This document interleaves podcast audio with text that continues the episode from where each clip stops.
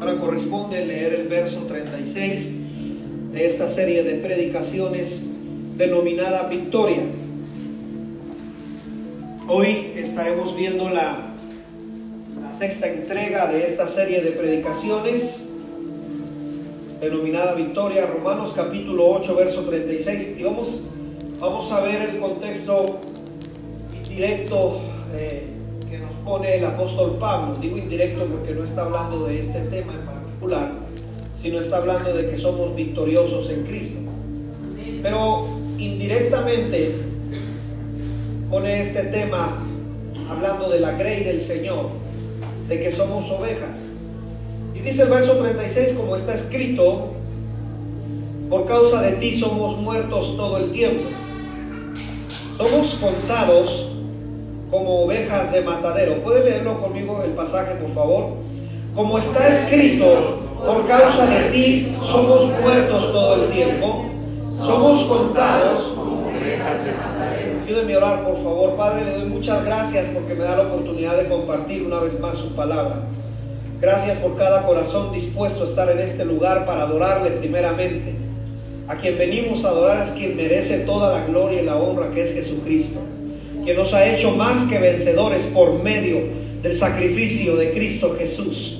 Y que ahora nosotros podemos caminar en esa victoria, declarar esa victoria, creer esa victoria y celebrar la victoria de Cristo Jesús. Yo ruego su bendición, yo ruego su unción fresca yo ruego, Señor, que abra nuestros oídos espirituales para dar atención a su palabra, pero al mismo tiempo vivirla, practicarla, caminar en ella.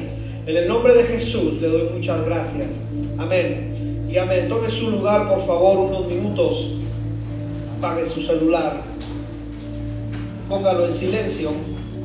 Y si usted decidió dejar a su hijo aquí, téngalo en total silencio, por favor.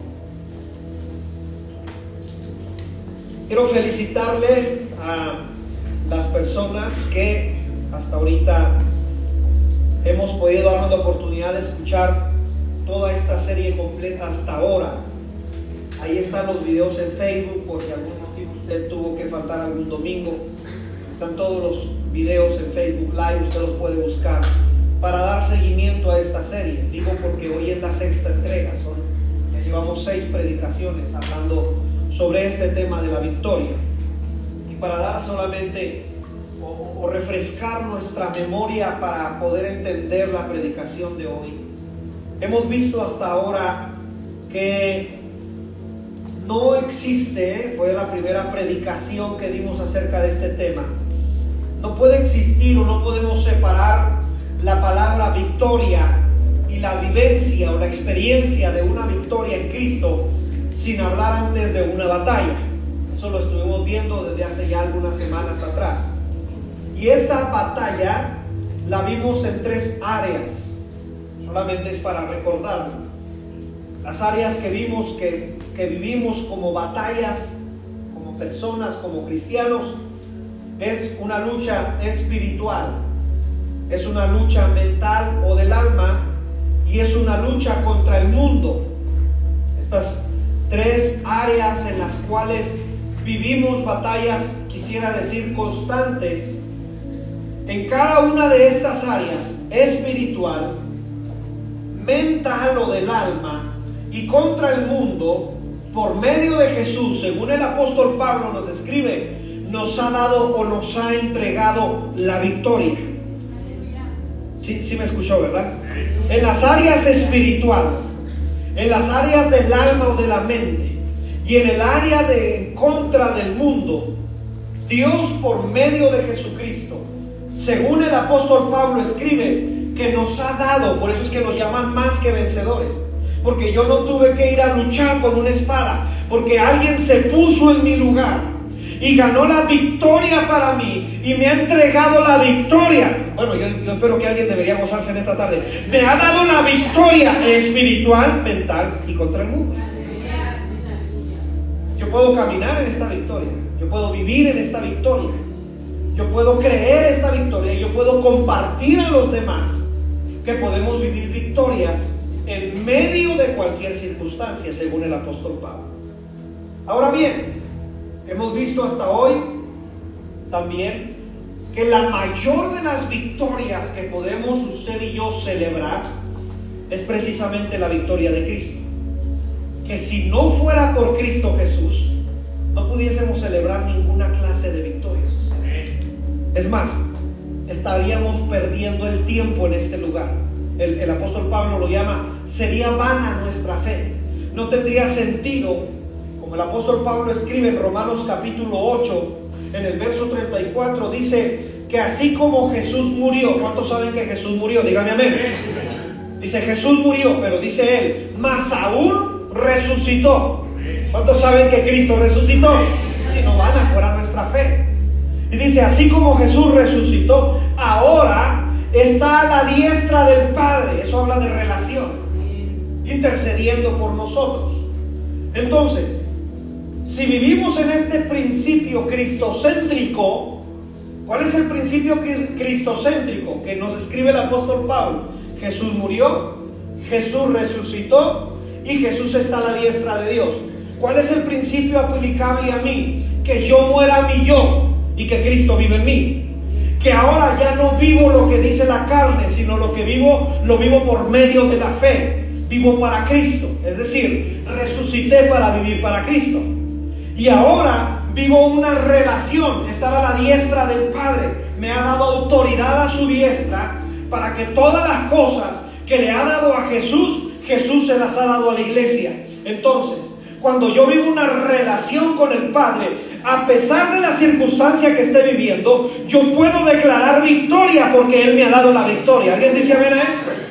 ¿Saben? Fue la, la cuarta predicación, o si quiere verlo como la segunda predicación, porque le dije que las primeras tres eran solamente una introducción a esta serie de predicaciones.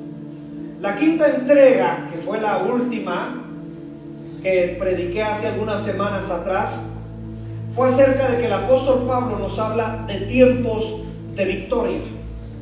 Nos habla que como cristianos vamos a vivir diferentes etapas. Ahora, esa ocasión dije que no solamente los cristianos viven diferentes etapas, todas las personas en el mundo, según el escritor de Eclesiastés, vivimos diferentes momentos y diferentes tiempos. Él lo dice, tiempo de morir, tiempo de vivir, tiempo de reír, tiempo de llorar. Y esto es aplicable no solamente a la iglesia, sino a todos. Toda la gente vivimos diferentes etapas en nuestra vida.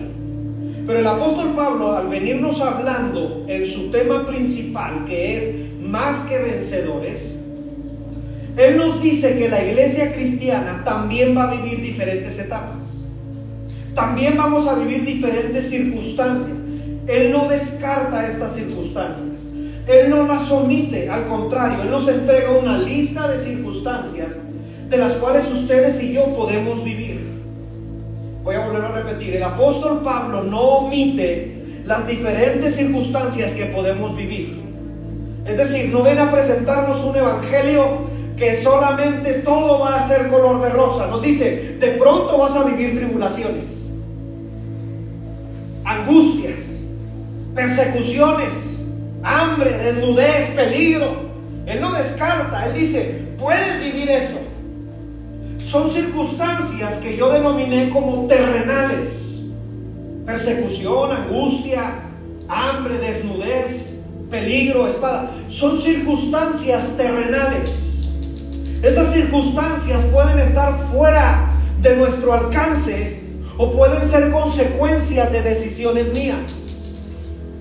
Vuelvo a repetir, son circunstancias que pueden estar fuera de nuestro alcance. Yo lo expliqué ese día. Ese día expliqué que aquella ocasión que mi esposa y yo tuvimos un accidente automovilístico, yo iba bien, pero era una situación que estaba fuera de mi alcance. Una persona venía ebria y venía a alta velocidad y se cruzó a mi carril. Yo no puedo evitar eso, hermano. Yo no, yo no puedo ir a su casa y decirle, no te pongas ebrio el sábado tal porque yo voy a pasar por la calle tal. No puedo, son, está fuera de mis circunstancias. Pero el apóstol Pablo te dice, esas circunstancias vas a vivirlas. Puedes vivirlas.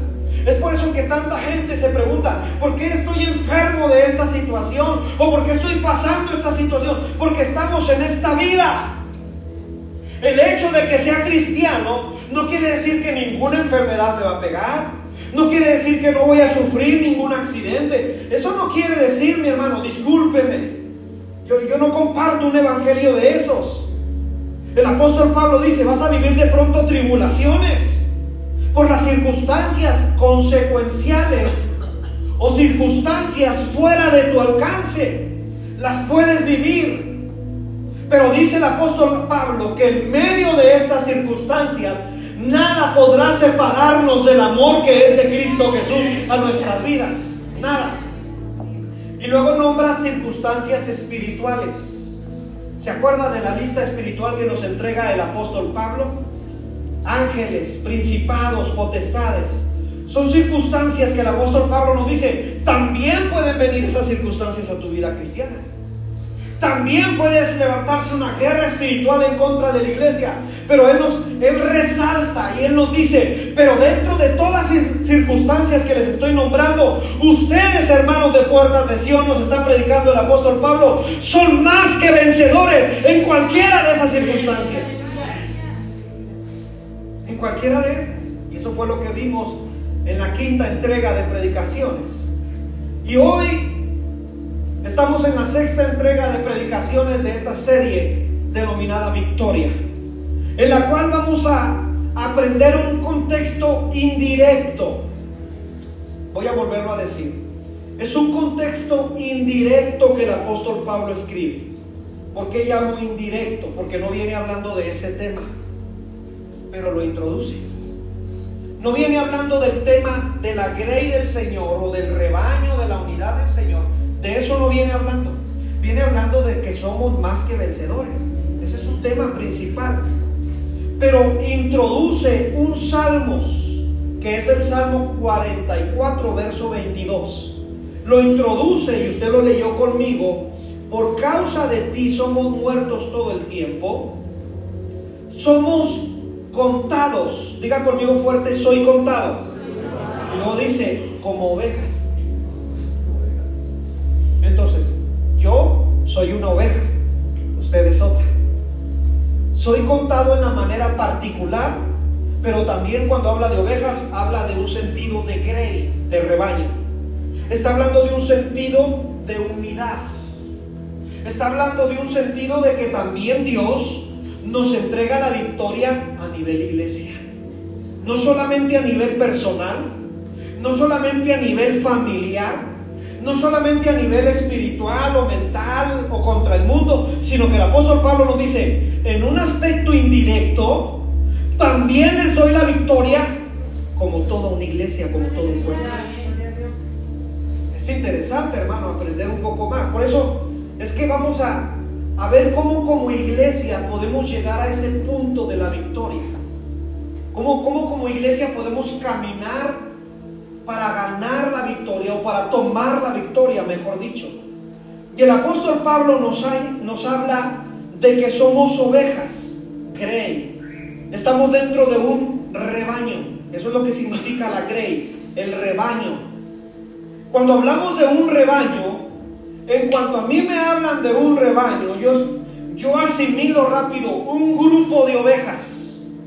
No veo una oveja sola, pero a un grupo de ovejas. Entonces me habla de unidad. Enseguida el apóstol Pablo nos dice, somos contados. Esto habla que cada miembro, cada oveja es importante. Somos contados, cada uno de nosotros. Pero pastor, pues yo ahorita no estoy sirviendo en algún ministerio. Eres importante para el pueblo. Pero pastor, yo, yo, yo siento que no, no estoy agraciado para hacer muchas cosas en la iglesia. Eres importante. Eres contado como oveja. No hay ovejas más y hay ovejas menos. Todos somos iguales en el reino de Dios. ¿Alguien dice amén a esto? O sea, todos los que estamos aquí somos lavados con la misma sangre del Cordero de Dios.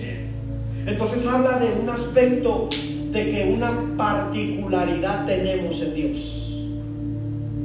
Y un tercer aspecto de una oveja es que permite ser guiada. Si permitimos que Dios nos guíe, nos va a ir bien. Hay veces que su callado nos va a doler, ¿verdad? Como el pastor que jala la oveja. Pero no importa.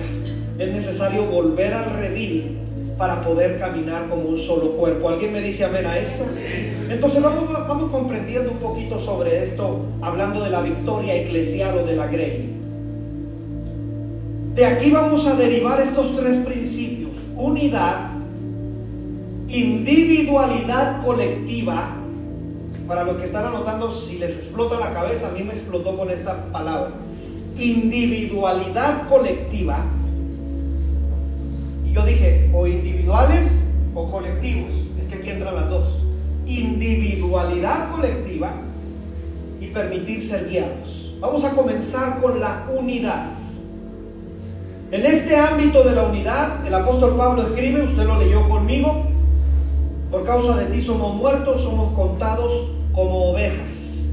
Diga conmigo fuerte, soy una oveja. Soy una oveja.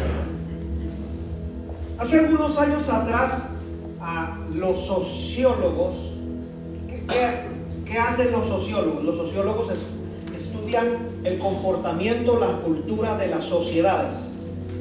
Eso es lo que hacen los sociólogos. A mí me gusta mucho esa carrera. Me gustaría aprender esta carrera de sociología. Porque los sociólogos estudian el comportamiento de las sociedades para traer soluciones a los gobiernos de las circunstancias problemáticas de cada sociedad. Voy a ponerle un ejemplo.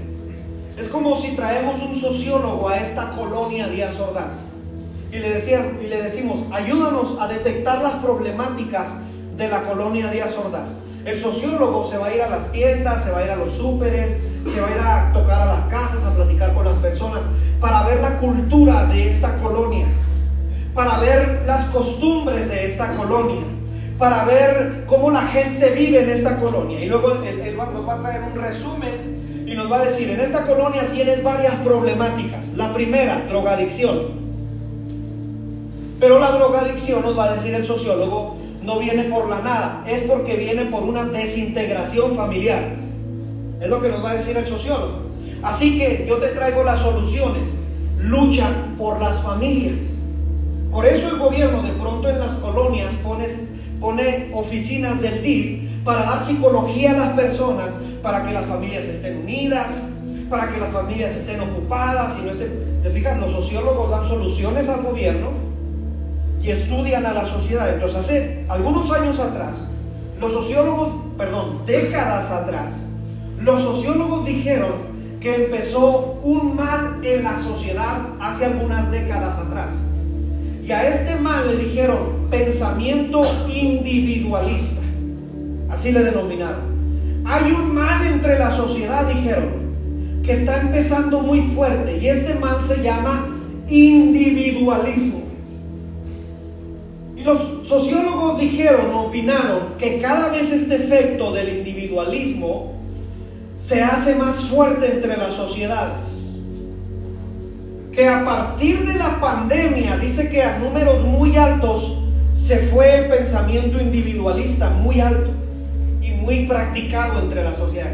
A partir de la pandemia, dijeron, del encierro de las personas, este pensamiento individualista se hizo muy fuerte. Usted se preguntará, pastor, ¿y qué es el pensamiento individualista o el pensamiento individualismo? Déjeme se lo explico muy sencillo. Es aquella persona que siempre desea hacer solamente su voluntad, ignorando a nivel familiar, cultural o social, e imponiendo sus pensamientos o actitudes que solamente le convengan a él. Son las personas que dicen, mientras yo esté bien y los demás no, a mí no me importan los demás, me importo yo. Ese es un pensamiento individualista. Mientras yo obtenga cosas y no importa que aplaste a quien tenga que aplastar, no me importa. Ese es un pensamiento individualista. Hermano, si usted tiene un pensamiento individualista, yo tengo que decirle que hay que despojarnos de ese tipo de pensamiento porque en la grey no cae. No entra ese pensamiento individualista. El pensamiento individualista, dicen los sociólogos, hace mucho daño a la sociedad porque es cuando la sociedad se encierra en sus propios intereses y no ven el bien común. Hace algunos años atrás eh, en la, primaria de mis hijas, yo le he platicado que mi esposa y yo nos metimos mucho en la primaria a ayudar a los maestros, a la directora, a trabajar para el bien de la primaria. Y en una ocasión nos, nos, nos mandaron un recado y nos pusieron que si de favor podíamos ir urgentemente al siguiente día una junta de padres de familia, al salón en particular donde estaba una de mis hijas. Porque un alumno traía ah, unas cosas en su mochila, entre ellas un celular y algunas otras cosas, las cuales estaban dañando a todo el salón. Y nos dijeron que si por favor era urgente que nos presentáramos al siguiente día. Y fuimos, dijeron, para arreglar esta situación. Fuimos, no, no, no estábamos en su totalidad todos los papás, pero éramos la mayoría. Y nos dijo la maestra, el profesor, perdón, la problemática. ¿Saben? Un alumno traía estas, estas cosas en su mochila, empezó a darles a los demás alumnos, luego empezó a enseñarles algunas cosas. Entonces yo quiero saber, papás, ¿quién permite eso en casa? Y empezó a preguntarnos y a, presentarnos la problemática del salón. Una señora se eh, tomó la palabra, le dijo, profe, ¿me permite hablar? Y, el profe le dijo, sí, claro, adelante, señor. Y dijo esta señora, a mí no me importan los demás importa nomás mi hija. Así que si a mi hija, ese alumno del cual habló, le llega a entregar eso que anda repartiendo, se las va a ver conmigo, porque no me importa nadie, me importa mi hija. Y yo rápido dije, esta señora tiene un, pensamiento individualista. Entonces ya sabe que a mí me gusta llevar la contra. Y yo levanté la mano y le dije, profe, ¿me permite hablar? Sí, señor Jaramillo, adelante. Le dije, yo sí estoy interesado por mi hija y por todo el salón. Porque si la atmósfera donde está mi hija está bien, mi hija va a estar bien. Entonces yo estoy dispuesto a hacer lo que usted nos diga para mejorar a todos los alumnos. Y si es necesario hablar con los padres de familia, le dije al profe, cuente conmigo. Porque hay papás que no se están dando cuenta de lo que sus hijos meten en su mochila. Eso quiere decir que sus papás no tienen interés en lo que está haciendo su hijo en la escuela. Entonces le dije, yo estoy interesado en, los alumnos. Estaba la directora ahí, por cierto, la directora cristiana. Y cuando se terminó la junta, por cierto, la señora que habló primero me hizo una cara así como, como te odio, o odio jarocho. Pero no me importó porque yo dije, a mí sí me interesan los demás. O sea, la iglesia no podemos esconder la luz y decir, yo estoy bien y que los demás se rasquen. No, mi hermano, la luz no la puedes esconder. La luz va a alumbrar en donde estés. Si tus, si tus vecinos te, se, están matando, te tiene que interesar a ti. No puedes decir, pues allá ellos que no, mi hermano, son tus vecinos. Por eso Dios te los puso cerca. No podemos tener un espíritu individualista y decir, mientras yo esté bien, hay que la sociedad se rasque. No, mi hermano. Estamos para bendecir a nuestras sociedades. ¿Alguien dice amén a eso? Entonces, aquella ocasión se acercó la directora y me dijo, oiga, eh, sé que ustedes son pastores y sé que ustedes dan conferencias. ¿No nos puede dar una conferencia que sirva de esta situación para ver el bien de la familia en la primaria? Ah, como no, le dije nomás que le cobro 10 mil pesos en minuto. No, no, claro que sí, le dije, ¿cómo no? Nomás, me dijo ella, no más no vaya a nombrar ni a Jesús, ni religión, ni Biblia. No se preocupe, le dije. A eso me pinto solo. No se preocupe, yo disfrazo todo, pero al fin de cuentas vamos a pegarle al amor de las familias. Se hizo la convocatoria, se estuvo anunciando. No fueron tantas familias en realidad, fueron algunos padres de familia que les interesaban realmente sus hijos. Pero Dios nos dio la oportunidad de dar una conferencia respecto a este tipo de pensamiento individualista.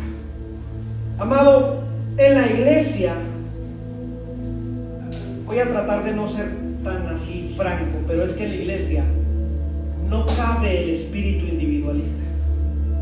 No, no podemos decirle a Dios, déjame y bendíceme a mí nomás y a los demás no.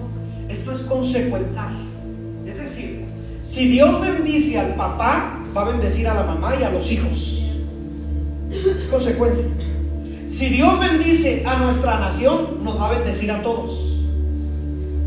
Si nuestros reyes, nuestros príncipes y nuestros gobernadores hacen buenos tratos para el bien de México, nos va a ir bien a todos, mis amados. Es consecuencia.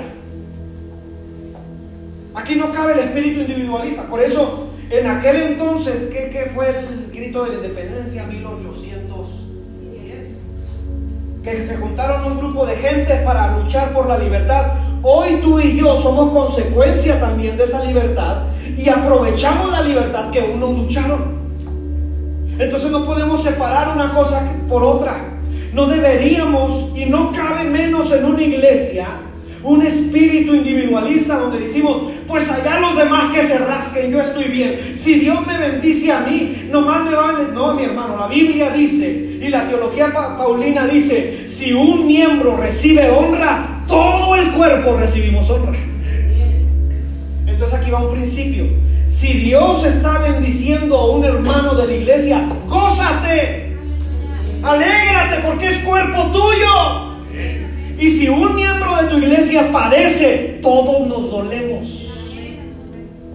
Si un miembro está pasando necesidad, todos apoyamos de alguna o de otra forma, pero vemos el bien común de los demás. Eso se llama unidad. Eso se llama que seamos uno en Cristo Jesús. Como iglesia lo hemos vivido, lo estamos viviendo, lo viviremos. A pesar de las opiniones diferentes que tenemos, a pesar de que tenemos diferentes gustos, cuando nos unimos con un solo propósito y Dios está en medio de ese propósito, cosas poderosas suceden en la unidad de la iglesia, mi amado. Ahora, en este principio de unidad, reitero, debemos de despojarnos de la mente individualista. Reitero el pasaje que leí hace algún momento o dije hace algún momento. Primera de Corintios capítulo 12, verso 26. De manera que si un miembro padece, aquí yo le pregunto, ¿sabe de un miembro que esté padeciendo ahorita? ¿Alguien sabe de un miembro que esté padeciendo? Sabemos, lo sabemos. Si un miembro padece, según el apóstol Pablo dice, todos nos dolemos. Nos duele. Nos pesa en el corazón. ¿Alguien dice amén a eso? O sea, no podemos estar así como que totalmente a gusto porque decimos, nos falta uno, nos faltan dos, nos faltan diez miembros que están padeciendo, que nos duele el corazón, que nos pesa en nuestras vidas. Y luego dice el apóstol Pablo, y si un miembro recibe honra, todos los miembros recibimos honra, todos los miembros se gozan. Ahora bien, cuando hablamos de padecer, esto puede ser por situaciones, como lo vimos en una de estas predicaciones, que están fuera del control de la persona. O bien, pueden ser situaciones consecuenciales.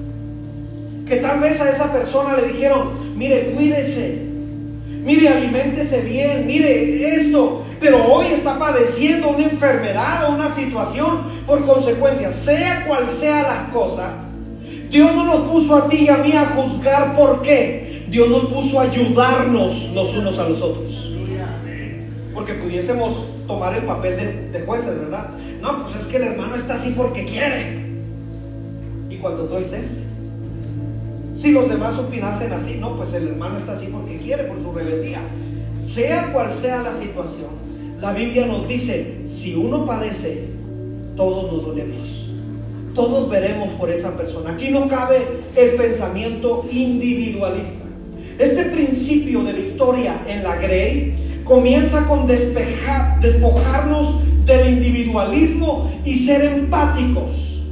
¿Qué significa empatía, pastor? Significa la capacidad de ponernos en el lugar del otro. Significa que yo me pongo en los zapatos del que está pasando la necesidad. Es decir, ahorita algunos me comentaron que, que, sabemos de alguien que está padeciendo necesidad. Es como si yo voy a la presencia de Dios y clamo por esa situación como si fuera mía. Señor, yo no estoy pasando la enfermedad que el hermano o la hermana está pasando, pero la tomo como si fuera mía y te clamo para, para pedirte que obres misericordia. Eso es ser empático ponerme en los zapatos de la otra persona. Solamente le voy a dar un ejemplo bíblico para que entendamos esto de la unidad de la iglesia. Hechos capítulo 12, por favor, si me lo pueden poner. Hechos capítulo 12, versos 1 al 5. Mire lo que dice la escritura. En aquel mismo tiempo, el rey Herodes echó mano a algunos de la iglesia para maltratarles. Espada a Jacobo, hermano de Juan. Y viendo que esto había agradado a los judíos, procedió a prender también a Pedro. Eran entonces los días de los panes sin levadura. Y habiéndole tomado preso, le puso en la cárcel, entregándole a cuatro grupos de cuatro soldados, cada uno para que le custodiase, y se proponía sacarle al pueblo después de la Pascua. Verso 5, así que Pedro estaba custodiado en la cárcel, y lea conmigo la última frase, pero la iglesia hacía sin cesar oración a Dios por él. Se unió la iglesia y dijo, vamos a orar por Pedro. Escuche bien esto, por favor, présteme atención. Habrá ocasiones donde, como en esta ocasión, solo nos quede orar. Porque si, si, si, los judíos cristianos se hubieran unido y hubieran ido afuera de la cárcel con pancartas y decir que saquen a Peter, que saquen a Peter, los iban a meter a ellos. Entonces ellos tenían que estar escondidos por el evangelio que estaban predicando. Entonces no podían hacer eso. En esa ocasión a esta gente solamente le tocó orar. Va a haber ocasiones que a nosotros nos toque solamente orar para ver la manifestación sobrenatural de Dios sobre las vidas. Pero va a haber ocasiones que nos toque orar y accionar. Va a haber ocasiones en que nos toque orar, pero también ponernos de acuerdo para ayudar al que está padeciendo. Esto es poderoso, mi amado. Es, es como como cuando vivimos la situación de la demanda de este terreno, ¿lo recuerdan? Hubo un tiempo cuando empezó la demanda que yo les dije, hermanos, ayúdenos a orar, porque me decían, personas se acercaban y decían, pastor, ¿qué podemos hacer? Mire, yo conozco al Chapo Guzmán. Yo conozco a este y a aquel. Le dije, hermano, orar. Vamos a orar. Y yo recuerdo que algunos domingos les dije, hermano, la situación va así, oremos. Y en ese tiempo nos tocó unirnos y orar. Pero cuando la situación legal avanzó, les dije, hermanos, ya no solamente es orar, es dar. Tiene que ser hábil en los tiempos. Porque hubiéramos podido decir, Señor, tú páganos todo y mándanos un cheque de donde... No, no, no. Oren, pero también accionen. Y en ese tiempo yo les dije, hermanos, ya hemos orado y hemos visto a favor la mano de Dios pero se llegó la hora de pagar. Ahora yo les dije en aquella ocasión, por familia díganos cómo podemos ayudar en esta situación. Y empezaron las familias a decir, yo pongo tanto, yo pongo tanto. Y empezamos a, hacer cuentas de todo y dijimos, wow, se juntó tanto. Pero no damos al precio que nos están pidiendo ahí en lo legal. Y dijimos, vine otro domingo y les dije, hermanos, oremos para que Dios nos ayude porque tal día tenemos que entregar tanto dinero. Y recuerdo que oramos y hicimos esto, hicimos aquello y accionamos. Y recuerdo que un domingo en particular, porque el lunes yo tenía que ir a presentarme a los juzgados con la persona que nos estaba demandando y con el dinero en mano, porque si no, según el juez había dicho, si, si uno de los dos no cumple con el acuerdo legal, por día al que no cumpla con el acuerdo legal se le van a cobrar 5 mil pesos por día. Yo dije, no, yo no quiero que me cobren 5 mil pesos por día. Si a él se los cobran, gloria a Dios. Pero dije, a mí no quiero que me los cobren. Así que yo les dije, ese día tenemos que llevar el dinero, oramos, hicimos esto, Dios empezó a abrir puertas, se empezó a ver esto, se empezó a ver aquello. Y cuando yo fui esa noche de domingo a hacer cuentas con la secretaria tesorera y con mi esposa, íbamos un poco nerviosos, las manos nos sudaban, teníamos que juntar tanto dinero y dijimos, Dios nos ha de ayudar, empezamos a hacer cuentas, dijimos cuánto entró de puertas de Sion, cuánto hay en la caja y cuánto de unas iglesias que nos ayudaron sembrando para esta situación. Y empezamos a hacer cuentas y, cuando ya hicimos las cuentas nos quedaban cinco pesos para una coquita. Bueno, ya no están tan baratas, ¿verdad? Son careros. No los reprenda. Pero en aquel tiempo estaban a cinco varos las coquitas, las chiquitas. Qué rica. Y en ese tiempo dije, quedó para una coquita. Porque así es Dios fiel. Porque dijimos, vamos a orar. Hermano, vamos a unirnos. Pero ahora ya no nomás es tiempo de orar. Es tiempo de accionar. Es tiempo de dar.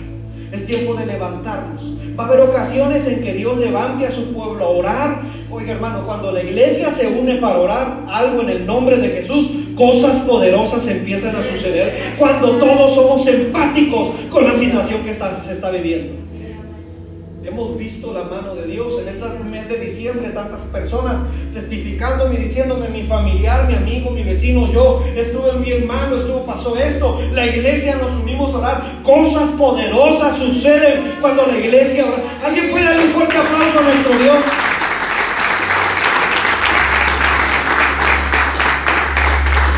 Ahora la iglesia, en el tiempo de que Pedro estaba encarcelado, no dijeron, pues yo voy a orar casa a las 12 del mediodía. Y otro dijo, yo oro con las manos levantadas. Y otro dijo, no, está mal orar con las manos levantadas, tienes que tenerlas. Se quitaron todo ese tipo de situaciones. Y se unieron con un solo propósito. Hay ocasiones que nuestras costumbres y nuestras ideas tienen que quedar a un lado por el bien del cuerpo. No es que enseñaron a adorar así y tienen que cantar este tipo. No vamos a cantar lo que a usted se le pega la gana, sino lo que a Dios le agrada. ¿Sí, sí me está entendiendo, verdad? O sea, aquí lo hacemos por el bien de la iglesia, para hacer de bendición al cuerpo de Cristo. Esos son los José de Arimatea, el que pidió el cuerpo de Cristo para ir y invirtió. Esa es la gente que ve el bien del cuerpo de Cristo. Por eso la unidad del cuerpo de Cristo es tan importante. Y dice la escritura que se quitaron sus, diferencias sociales o sus diferencias económicas o sus diferencias de ideales y se pusieron como un solo cuerpo a orar por Pedro y vieron que en medio del clamor Dios responde a la iglesia sobrenaturalmente. Hermanos, si tú y yo nos ponemos de acuerdo para orar y pedir algo en su nombre, cosas poderosas suceden en el nombre de Dios pero es necesario que nos sumemos todos. Ahora aquí es comprender algo importante. A ver si no me meto en broncas. Unidad no es solamente juntarme para tomarme un café y cotorrear. Es, la verdad. Eso es un aspecto social. La unidad, no, puedo decir yo, es que yo me junto mucho con el hermano a cotorrear y a jugar el Nintendo Switch y esto. La unidad del cuerpo no hace tanto referencia a eso. La unidad del cuerpo, déjame te lo explico en un aspecto de la iglesia primitiva, es juntarse y sí comer el pan juntos y cotorrearle y reírte, pero edificarse los unos a los otros. Aquí va una pregunta. Cuando tú te juntas con tu grupo de personas, ¿se edifican los unos a los otros? O empezamos a decir, ¿no viste algo? ¿No vieron algo? ¿Vieron lo que le trajo Santo Claus al hermano que creí? hermano, es edificarnos los unos a los otros. Que tu grupo de personas vean el bien de ustedes y el bien de los demás en un contexto donde estamos, qué bueno que podemos partir el pan y reír, eso nos encanta. ¿A cuántos les gusta comer y más entre hermanos? Dígame amén. Me, encanta, hermano, cuando alguien me dice, pastor, venga, vamos a, vamos a hacer esto. Gloria a Dios, vamos. ¿Y cómo no? Voy a ayunar y luego ya llego, ¿no? Y ya llego con mucha hambre y todo. Y estamos platicando y todo, pero nos empezamos a edificar los unos a los otros que si tus reuniones son solo para ver qué hacen mal los demás o para juzgar como el vecino, la iglesia o quién lo haría mejor, burlas o chismes, discúlpame, esa no es unidad del cuerpo. eso no es unidad del. Es más, voy a cerrar este punto gachamente, ¿sí? O sea, gacho. Porque la unidad del cuerpo habita Dios. Pero en la desunidad del cuerpo habita Satanás.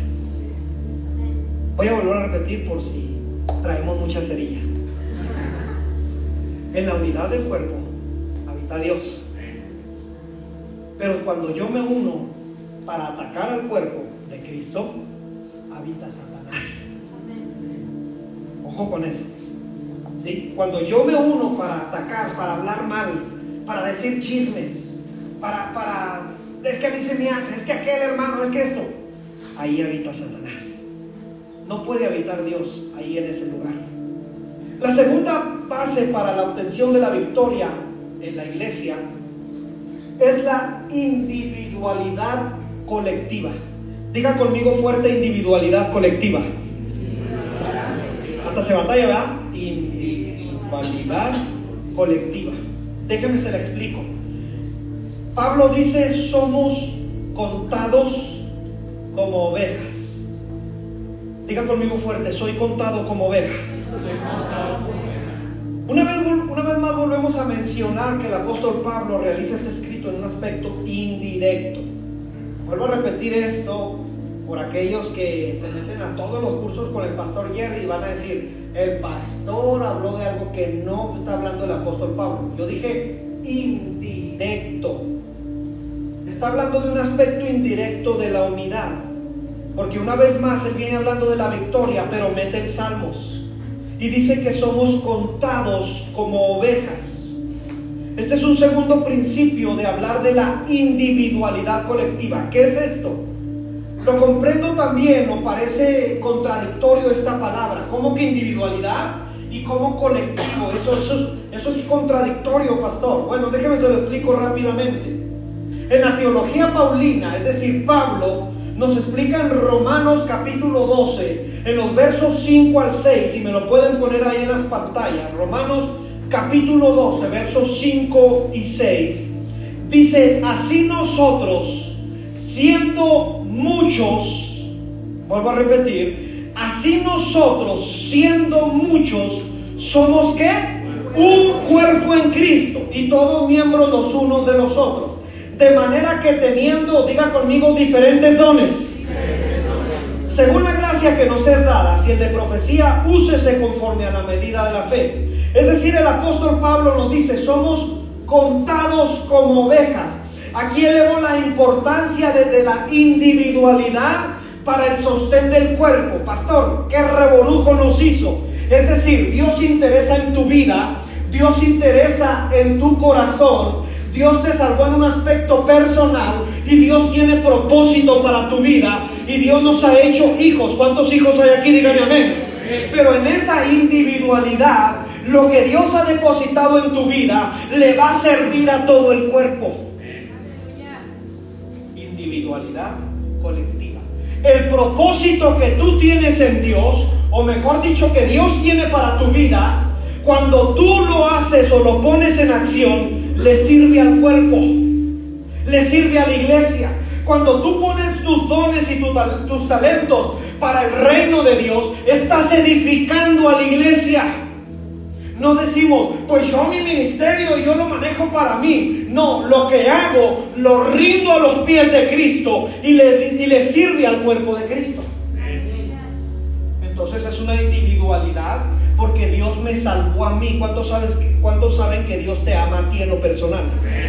O sea, Dios te salvó a ti en lo personal. Eres su hijo, eres contado como oveja. Aquí en esta parte entra también la importancia de tu persona. Como lo decía al comienzo, hay personas que dicen, es que yo no sé predicar. No importa que no sepas predicar, eres importante para el cuerpo. Pastor, pero yo no sé tocar ningún instrumento. No importa, sigue siendo importante para el cuerpo de Cristo. Pero si yo solamente soy el que estoy en la puerta como mujer o haciendo una actividad, es necesario esa situación para hacer funcionar al cuerpo. Por más sencilla que sea la tarea o tengamos la perspectiva de que la tarea sea sencilla, eres sumamente importante para el cuerpo hace algunos años atrás, no sé si alguien recuerde, nos contaron una ilustración muy interesante sobre la unidad del cuerpo. Me gustó y está hasta chistosa la, la ilustración. Nos decían que, que, un día el cuerpo estaba, estaba alegando en sí mismo y que el cerebro habló y dijo, yo soy el más importante aquí en el cuerpo. Y le dijeron los más, ¿y por qué eres el importante? porque de mí llega todo el sistema y yo ordeno para que funcione. Y luego dijeron los nervios y la sangre, pero si nosotros no estamos, no vas a poder funcionar. Y luego dijo el corazón riéndose, por favor, ustedes los más importantes, yo soy el más importante. Porque si yo no palpito sangre para todo el cuerpo, todos se mueren. Y dijo el pulmón, pero yo beneficio cuando entra el aire para dar oxígeno. Y cada uno empezó a dar su argumento de que era el más importante. ¿Y sabe quién habló al final? El excremento. Y el excremento dijo, por si no sabían, yo soy uno de los más importantes. Y todos se rieron. El cerebro, el corazón, todo. tú eres desecho. Es más, tú tienes que salir de aquí. No sirves para nada aquí en este cuerpo. Y dijo, ok, se los voy a comprobar. No voy a salir en dos semanas. Hermano, empezaron a pasar los días y los órganos del cuerpo se empezaron a podrir. Porque el excremento dijo, estoy en huelga, no salgo. Y no salía, y pasaron las semanas, y pasaron los días, y no salía, y empezó a podrirse el cerebro, y empezó a podrirse el corazón, y empezó a podrirse. Porque muchas de las veces creemos que el menos importante, aquí no hay de importantes o más importantes, aquí todos somos miembros del mismo Dios y del mismo cuerpo. Alguien dice amén a esto. Aquí no hay que, es que el pastor es más. No, mi hermano, yo no soy más que usted, yo también soy un hijo de Dios. Que Dios ha puesto jerarquías, las entendemos, las comprendemos. Que Dios nos ha puesto pastores, líderes, gloria a Dios por ello. Pero al final de cuentas todos somos miembros los unos de los otros. Que nos necesitamos los unos a los otros. Siempre nos estamos necesitando los unos a los otros. ¿Alguien dice amén en esta tarde? En este aspecto todos tenemos diferentes dones. Yo ah, ah, me gusta ver cómo Dios usa a algunos de ustedes predicando, compartiendo, dando el pan, sirviendo. Y yo digo, qué, qué facilidad. ¿Cómo me gustaría hacerlo? Pero Dios le dio el ministerio a usted de eso, no a mí. Yo cuando veo a mi esposa y le hablo de liderazgo y de planes, mi esposa tiene liderazgo Qué bueno que no está, ¿verdad? Tiene liderazgo en un aspecto muy abierto. Es decir, mi esposa es de los líderes que ven todo el panorama. Yo soy como caballo desbocado que le digo, vámonos por esto. Y me dice, espérate, ¿no has visto esto? Ah, caray, le digo, sí es cierto. Pero ella tiene ese don y ese ministerio que Dios le ha puesto. Ojo con esto. Yo no me quiero parecer a ella y ella no se quiere parecer a mí. Cada quien tiene un ministerio y cada quien tiene un don. Ojo con eso, porque creemos en el matrimonio. Que si yo me dedico a esto, mi esposa tiene. No, a tu esposa Dios le dio un ministerio y un don. Pero cuando juntas ese don y ese ministerio, es una explosión en la iglesia. Es como cuando tenemos un evento de payasitos, por ejemplo, y vienen los payasitos. Yo, que yo me acuerde, yo nunca me he disfrazado de payasito y yo no sé la gracia de un payasito, pero si unimos a los payasitos con la alabanza, estás juntando dos dones. Y entonces es una explosión. Cada uno, Dios ha puesto dones diferentes. No hay uno más importante que el otro. Todos son para edificación del cuerpo de Cristo. Aquí no es mi ministerio para mí, para que una iglesia camine en victoria, es que unimos nuestros dones y nuestros talentos, unimos lo que Dios nos ha dado, lo ponemos en servicio al reino y lo ponemos de aplicación en lo terrenal. Hermano, cosas poderosas van a suceder cuando tú y yo ponemos nuestros dones y talentos al servicio del reino. ¿Alguien dice amén a esto? Es poderoso, amado. Me encanta ver a personas que si a mí tú me das un chicle para vender, yo mismo me lo compro, me lo fío y no me pago. Pero dale a una persona que produce y después tiene una fábrica de chicles. Yo no tengo ese don. Yo no tengo el don de andar produciendo y hablar. Pero hay personas que nomás le das algo y te lo produce así. Y uno dice, wow, qué tremendo. Pero cuando esa persona pone al servicio del reino eso, cosas poderosas suceden. Y si ese miembro es prosperado, todos somos beneficiados. Aleluya. Qué tremendo es esto de la unidad del cuerpo de Cristo. Cuando caminas, vuelvo a cerrar el punto gachamente, ¿está bien? Cuando caminas en desunidad y en un pensamiento individualista, cuando creo que mi ministerio es más importante que los demás, déjame decirte sinceramente que estás entorpeciendo los planes del reino. Cuando yo camino en un pensamiento individualista, hermano, aquí en la iglesia, discúlpame, lo digo con mucho respeto, no caben los llaneros solitarios. No, no cabe, no va con nosotros ese pensamiento, discúlpame, no aplica. No aplica que, que solo el pastor es quien va a hacer florecer la iglesia. Lo hacemos todos, mi amado. Y cuando uno no cumple, sino al contrario, tiene un pensamiento individualista, estás entorpeciendo los planes del reino y las victorias ya profetizadas. Ahora, cuando yo como cristiano tengo este tipo de pensamiento y este tipo de actitudes en el cuerpo de Cristo, tengo que ser franco, es muy peligroso, muy peligroso, mi amado.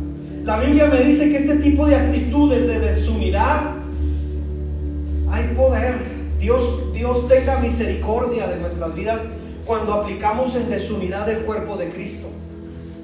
En Hechos capítulo 2, la gente tenía hambre y deseo de, que llegara la promesa impartida de Jesús. Le dijeron un día, ¿qué va a ser del templo? ¿Qué va a pasar? Y Jesús les dijo, no se preocupen por los tiempos y las sazones, eso no les corresponde a ustedes. Mejor prepárense y quédense en Jerusalén y no salgan, porque van a ser investidos del poder del Espíritu Santo. Acuérdate Hechos capítulo 1, verso 8, y recibiréis poder cuando haya venido sobre vosotros el Espíritu Santo. Y esta gente se encierra en un lugar llamado el aposento alto, eran como 120. Empezaron a buscar la presencia de Dios, fueron llenos de la presencia de Dios. Se levanta Pedro, habla un mensaje donde se convierten más de tres mil personas. Y empieza la gente, la iglesia, a tener todas las cosas en común. Así dice la Biblia. Todas las cosas en común. Cuando una persona tenía necesidad, vendían sus propiedades las traían a los pies de los apóstoles y, la gente que estaba pasando en necesidad se le ayudaba.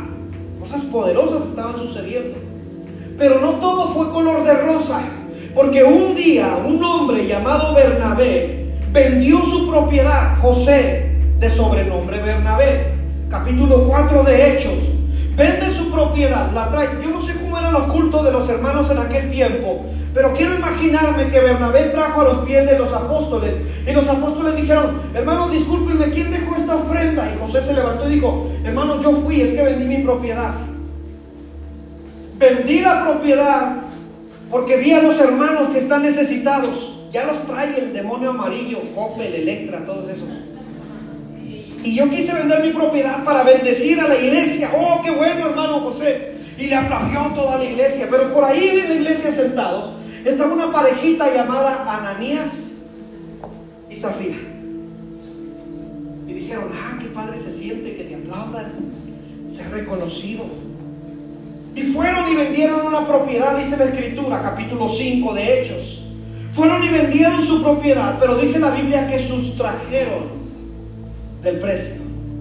Hermano, cuando tú quieres desunir o hacer algo en contra del cuerpo de Cristo, no te la ves con la iglesia, te la ves con Dios. Cuando alguien quiere desunir al cuerpo, mire hermano, yo soy testigo de ver personas que han dividido iglesias y les ha ido totalmente mal. Porque te están metiendo con la hija, perdón, con la niña de los ojos del Señor. Cuidado con hablar del cuerpo de Cristo porque es la amada. Imagínate, ¿tú crees que Dios va a permitir que estés hablando de su amada? Con la que se va a casar Jesucristo. Y entonces en aquella ocasión, porque yo me preguntaba este pasaje, Señor, ¿por qué tan duro con esta pareja? ¿Que, que no eres un Dios de misericordia? Y dice la escritura que sustrajeron y vinieron, vino Ananías primero y presentó la ofrenda. Y Pedro lo confrontó y le dijo, Por eso yo te dije hace algún momento que en la desunidad, ¿quién habita en la desunidad?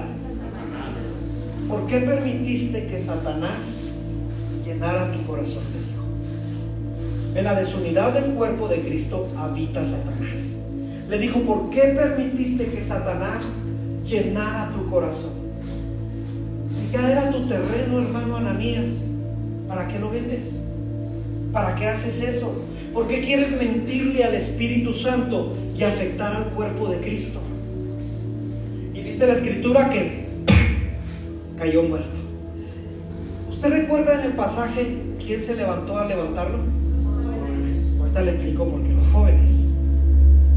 Y luego llegó Zafira. Zafira no sabía nada. Venía, ¿se, acuerda que se lo expliqué, verdad, en nuestro contexto? Venía de ponerse chelac. Habían sustraído de, la frente. Venía con su chelac, uñas del número 3, piedritas. Se había puesto botox. Venía con los labios hinchados. Preciosa venía Zafira había apartado el boleto para después de ese culto irse a Cancún. Ya tenía todo listo. Y ella venía feliz con su bolso Guess original. Y llegó y, no sabía nada y se le quedaron viendo, así como que ya te quedaste viuda. Y llegó y, y le dijeron, la confrontó Pedro y le dijo, ¿por qué mientes al Espíritu Santo? Y cayó muerta.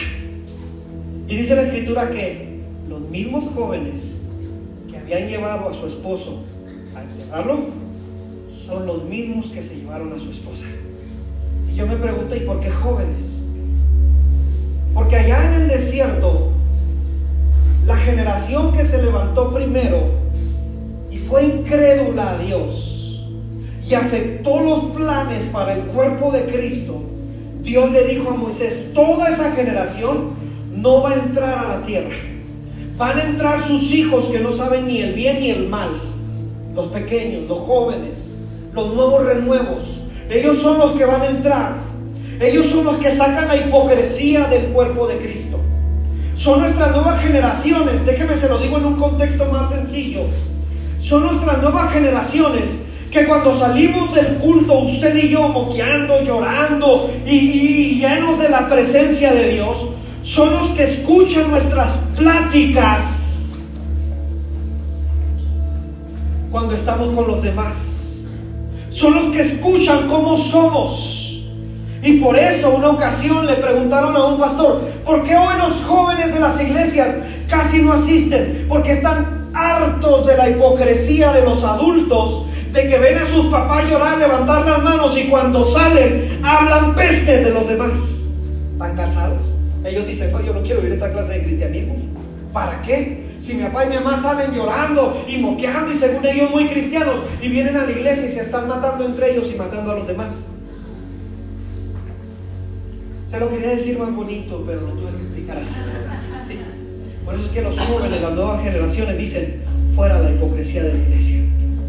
No queremos gente hipócrita, queremos gente que realmente nos amemos los unos a los otros que si realmente amas, que las demás personas vean tu amor que tienes sobre ellos. Que si alguien está pasando una necesidad, que realmente vea nuestro corazón que amamos a esa persona. ¿Alguien dice amén a esto?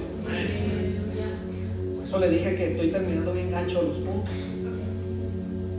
Ya para concluir, una oveja y una iglesia, para obtener la victoria, necesita permitir ser direccionada. Digan conmigo fuerte, yo soy guiado por Dios. Yo soy guiado por Dios. Dice la escritura, somos contados como ovejas al matadero. Escuche esta frase para los que están anotando, está muy interesante esta frase. No puedo pretender ser un hombre o una mujer de autoridad si no vivo bajo autoridad. Vuelvo a repetir la frase. No puedo pretender ser un hombre o una mujer de autoridad si no me permito vivir bajo autoridad. ¿A alguien le gusta el Salmo 23? Me gusta mucho. Acuérdese todas las promesas que trae el Salmo 23. Nada te faltará, lugares de delicados pastos te hará descansar, junto a aguas de reposo, confortará tu alma, te guiará por senda de